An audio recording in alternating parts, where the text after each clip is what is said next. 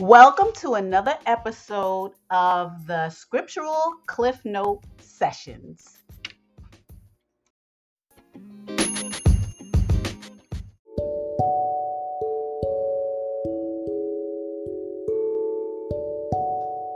Hello, everyone.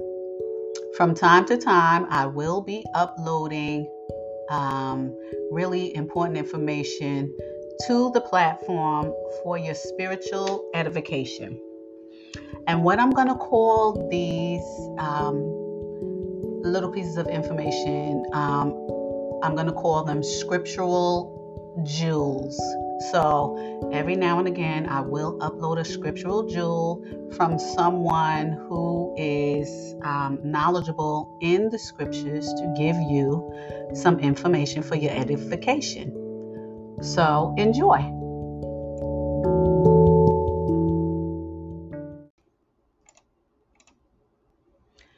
Copyright disclaimer under Section 107 of the Copyright Act of 1976.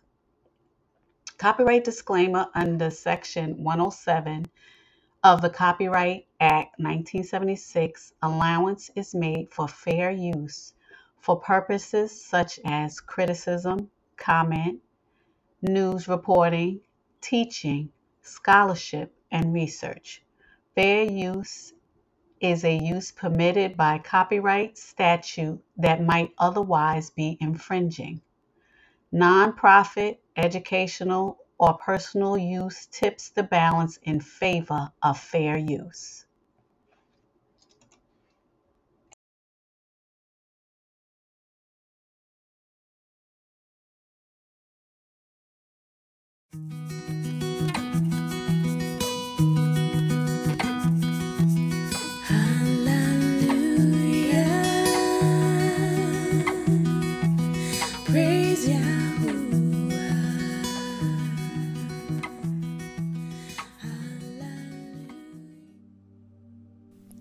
This video is to be seen as a companion to the enhanced scripture study video titled The Pure Convocations. However, this video is a standalone simply because the subject of the Hebrew calendar itself is extremely controversial and comes with various and sundry interpretations from many individuals and groups around the world, and there is currently no true consensus on any one interpretation. That said, it is intended that the pure convocations exist to benefit and enlighten many, despite your view of the Hebrew calendar and how months and appointed times are truly reckoned. But this particular video, take it or leave it, will add to the pot of multiple interpretations already stewing and act as a declaration of our official position on this subject. Now, many people follow the Khazarians with regard to the Hebrew calendar thinking they have the truth concerning the months, which they mark by lunar observations, when it is never recorded in Scripture that anyone looked up at the moon to mark the new month. But the Khazars are not the custodians of scriptural truth, and it doesn't help that certain words associated with the appointed times and new months are often misapplied. A case in point can be found in Psalm 81, verse 3 the word often translated full moon is keseh or keseh, word H3677, the word origin of which NAS Exhaustive Concordance marks as of uncertain derivation, whereas Brown Driver Briggs notes origin dubious. Many translators assert that this word means full moon, Yet it is translated as time appointed in the KJV in this verse and day appointed in Proverbs 7, verse 20. And an appointed time is what keseh or keseh is referring to, not a full moon. Gesenius's Hebrew Chaldee lexicon questions the translation as well, noting as follows The etymology is not clear to me for it is not satisfactory to say that it is so called from the whole moon being covered with light. Verbs of covering are often applied in the sense of hiding and covering over, but never, as far as I know, to that of giving light. So there is a major discrepancy as to what kese or keseh pointed to in our language, and like this calendar issue, there is no true consensus. But I hold that it does not refer to a full moon. Similarly, the word used for new moon, Chodesh, H2320, should be properly rendered month, with emphasis placed on its beginning. Furthermore, as regards the Hebrew calendar, Genesis 1 reveals that everything began in creation week, on the same day, in fact. Day 1 is the beginning of week 1, as well as month 1 and year 1. That means that everything had its origin on the first day of the week, what the world calls Sunday. But locking in which month is first has to be tied to a little word known as Abib, and what that word means, as well as the law stated in the book of Exodus that surrounds Passover. We are told in Exodus 12, verse 2, that the first month is the beginning of months, and that was the month the people of Israel were to observe Passover. And right after the last day of unleavened bread came wave sheaf, as commanded in Leviticus 23. Speak to the Israelites and say to them, When you enter the land I am going to give you, and you reap its harvest, bring to the priest a sheaf of the first grain you harvest. He is to wave the sheaf before Yah, so it will be accepted on your behalf. The priest is to wave it on the day after the Sabbath. A major clue to this calendar mystery is found in the word associated with the first month, and as stated, that word is Abib.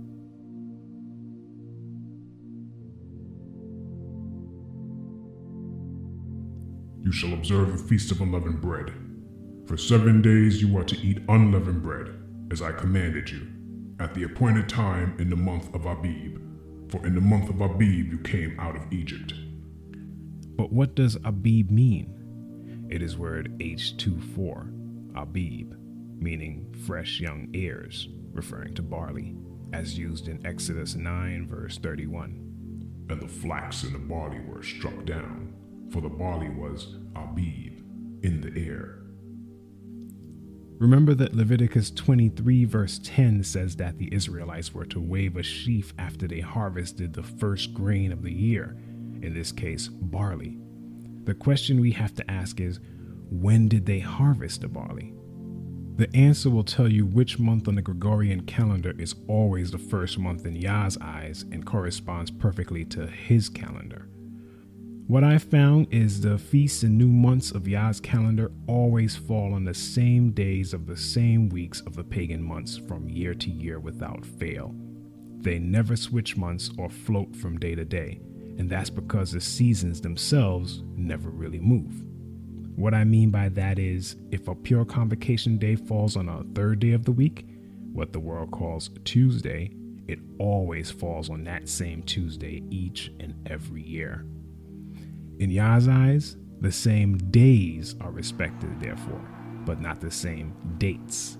The world observes dates December 25th, October 31st, etc. And those dates float on the calendar and land on different days of the week, such as a Tuesday one year and a Friday the next, with the exception of pagan days like Thanksgiving, which is always observed on the fourth Thursday of November, causing it to function more like Yah's fixed calendar. Yah, on the other hand, doesn't mix and match. He has us exclusively observe days, the seventh day of the week, the 15th day of the month, etc., regardless of dates. I hope you see the contrast. The adversary, Hashatan, wanted to be like the Most High, but by copying and corrupting the truth and making a counterfeit of it, hence the mixing of both days and dates on his corrupted calendar. Given all this info, if you research carefully, you will find which month was the first month of harvest for the year in Israel, when barley was harvested. The internet has a host of sites that offer up interesting descriptions of what harvesting was like in ancient Israel. And of course, there are sites that also offer misleading information. But when weighed against scripture, the truth always shines forth. One site I found of interest is BibleHistory.com which lists various Bible dictionaries and encyclopedia, Bible commentaries, and other items. The site has an entry titled Harvest, which it quotes from the International Standard Bible Encyclopedia. Excerpting from that entry, we read For the Hebrew people, as for those in any agricultural district today, the harvest was a most important season. Events were reckoned from harvest. The three principal feasts corresponded to the three harvest seasons, and they give an example of one such feast and its timing the feast of the Passover in April at the time of the barley harvest. The seasons have not changed since that time. Between the reaping of the barley in April and the wheat in June, most of the other cereals are reaped. The entry lists many scriptural references you can peruse at your leisure, if you so choose. But moving on, a case in point of online sources offering up misleading info would be Easton's Bible Dictionary, which, according to this source, correctly states the time of first harvest is April, but incorrectly names the crop. Harvest, the season for gathering grain or fruit. On the 16th day of Abib, or April, a handful of ripe ears of corn was offered as a first fruit before Yah, and immediately after this, the harvest commenced. The offering waved by the priest was actually an omer, or a sheaf of barley, which was the first grain crop to ripen for the year. This is also proven in Exodus 9, verse 31, which we quoted earlier. The barley harvest was of great importance, for it confirmed when the year began. Other great sources stem from historical books on this subject. An interesting one I stumble on is titled Ancient Israel Its Life and Instructions by Roland de Vaux. On page 184 of that book, the author says the following. A limestone tablet has been discovered at Gezer, which has an inscription attributed to the 10th century BC. The text was certainly drawn up by an Israelite. It is a calendar giving the following table. Two months equals ingathering, two months equals seed time, two months equals late seed time, one month equals flax gathering, one month equals barley harvest, one month equals harvest of wheat and accounting, two months equals pruning, one month equals summer fruits. The author goes on to say that this is not a memorandum of tasks to be carried out in the different months of the year, but a concordance table between 12 official months in order. And he goes on to say that the months are listed without their proper names, but Hebrew months were never named in ancient times. Babylonian names were added later. Not even Abib is a proper name for the first month. The term Abib simply refers to what occurred during that month, young ears of grain shooting forth. So again, we have to sift out error when doing our research. What the author does mention correctly is that the tablet features the periods of the agricultural year, which the peasants called after the tasks they performed in them. Citing further, we read The Old Testament uses several of these terms to mark dates. In the oldest liturgical calendars, Exodus 23, verse 16, orders the Feast of the Harvest, Kasir, to be observed. The word Kasir, which the author spells incorrectly, is used in Exodus 23, verse 16, in his word H7105, Katsir. It is a term that refers to a harvest, what is reaped, harvested, crop, specifically of grain, according to Brown Driver Briggs. This is the very word used on the Gezer tablet written by a person named Abiyah, and he used it to refer to the barley harvest under the fifth entry, Kasir.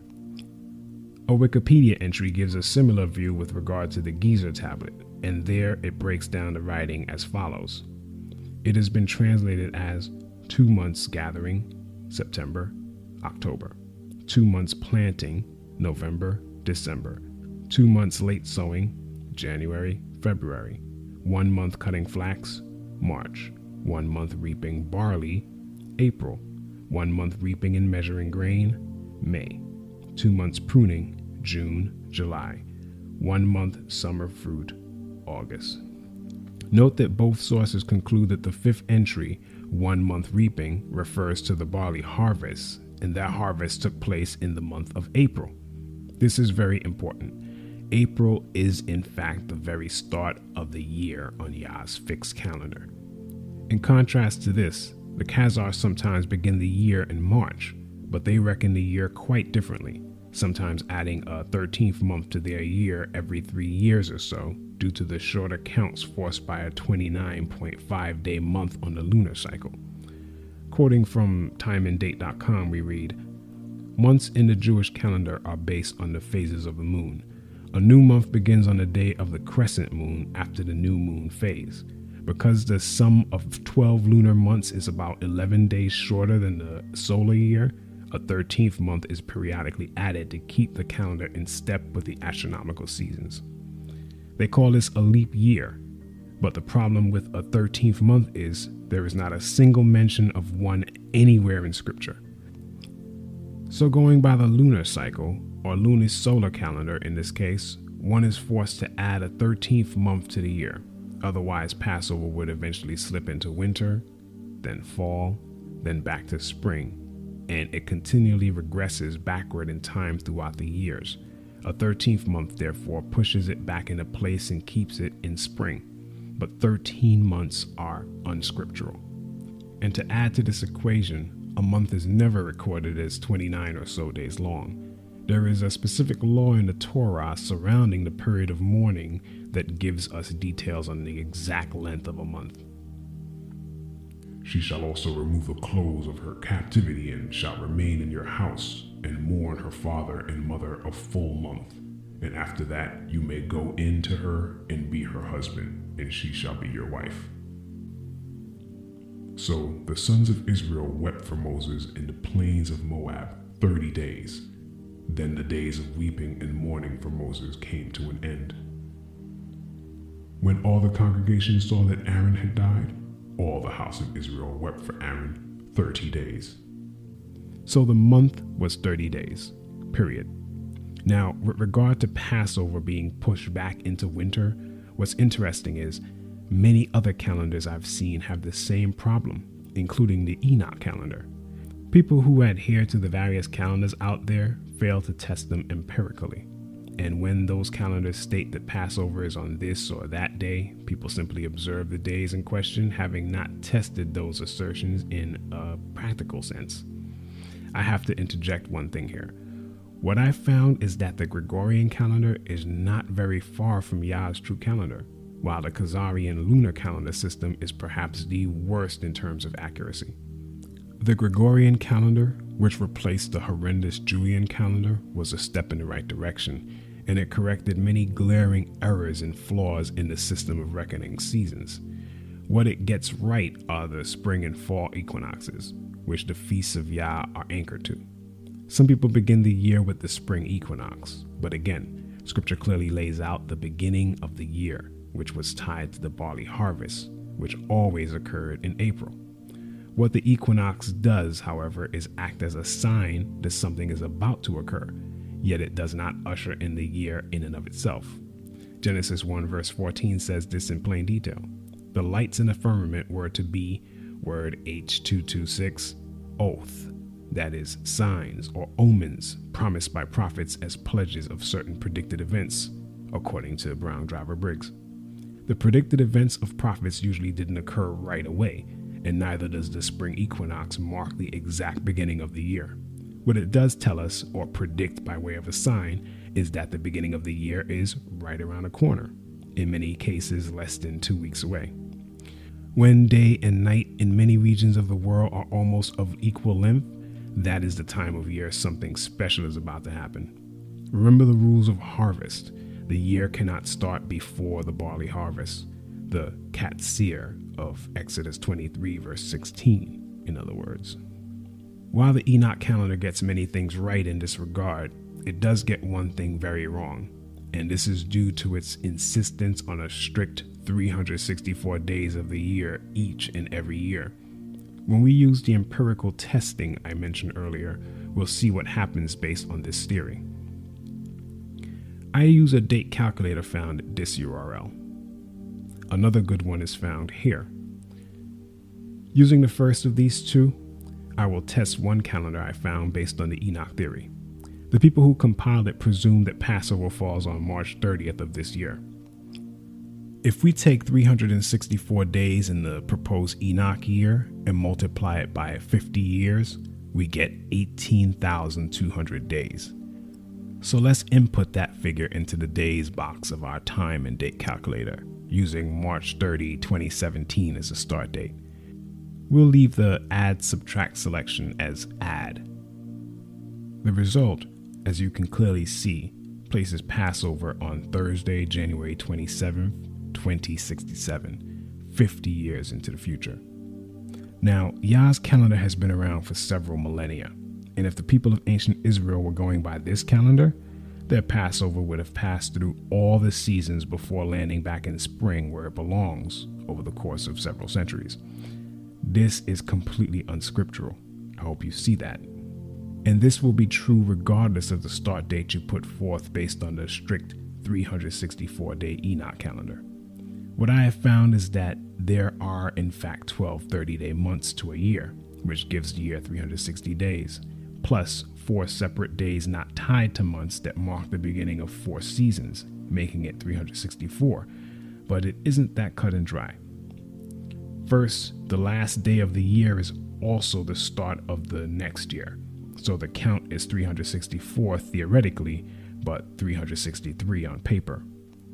Also, there is an extra added bonus to the year every so often, and this corrects the season shifts we see in the strict 364 day count. And this interpolated bonus is actually scriptural. In the book of Ezekiel, specifically chapter 4, a command is given to Ezekiel to symbolically bear the iniquity of Israel by laying on his side a number of days for the sins of Israel that had accumulated over the years. As for you, lie down on your left side, and lay the iniquity of the house of Israel on it. You shall bear their iniquity for the number of days that you lie on it. For I have assigned you a number of days corresponding to the years of their iniquity, 390 days. Thus you shall bear the iniquity of the house of Israel. When you have completed these, you shall lie down a second time, but on your right side, and bear the iniquity of the house of Judah. I have assigned it to you for forty days, a day for each year. This scriptural event actually supports Yah's fixed calendar and locks in the seasons and feasts so that they do not shift from year to year. But it takes a bit of discernment which Yah supplies in great abundance if we ask in faith.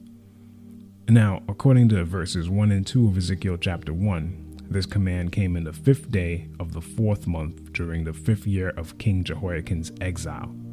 When we arrive at Ezekiel chapter 8 and verse 1, Ezekiel is finally allowed to move and is shown sitting in his house with the elders of Judah sitting before him, and the hand of Yah fell upon Ezekiel once more we are told that it was the sixth year of Jehoiakim's exile and the fifth day of the sixth month. So the period of lying on both his sides had lapsed. Adding 390 days and 40 days gives us a total of 430 days. And if we're going by regular 30 day months, as some still hold to, not counting four separate season days, the year would total 360 days, Using 30 day months as our count would give us a total of 420 days from the time Ezekiel began laying on his side to the time he was allowed to get up. Using the Enoch calendar, on the other hand, which adds an additional four season days to the count, would come to 424 days total. These are both shy of the 430 days Ezekiel was commanded to lay on his side. But when you add an occasional leap week to the calendar, seven days that do not disrupt the 30 day months, there is no shift in seasons from year to year. And the book of Ezekiel proves that from years 5 to 6 of Jehoiakim's exile, a leap week was employed. So, in the beginning, just before the first day of creation, Genesis 1 verse 2 tells us that the Spirit of Yah, the Ruach, hovered above the waters, acting as a spring breeze blowing through. The Ruach was therefore the early spring rain of James 5, verse 7, so to speak. And following that spring day, day one of creation, the first Sunday of what we call April, marked the start of it all, the first of the year, month, and week of existence. The beginning of the 6,000 year odyssey that would place those on earth in the middle of an all out war of good and evil, light and darkness. The calendar we have addressed in this video will be available for download on a page that can be accessed from the video page you're currently viewing this study on. It is a full annual calendar that shows each and every day of the year, not just pure convocation months like many other calendars do.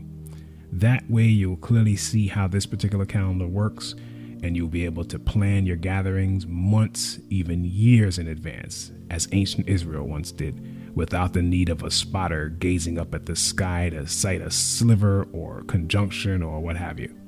I hope that this video has been an aid to you, offering enlightenment on this important subject as you continue to prep for the kingdom of Yah. But know that this is merely a foundational study and is in no way meant to be exhaustive, so dig deeper on your own until we are gathered as a nation and cleansed. At that time, we'll be on the same page concerning everything. Until then, may the pure convocations be a blessing to you and yours, Israel, and those joined to you. Shalom.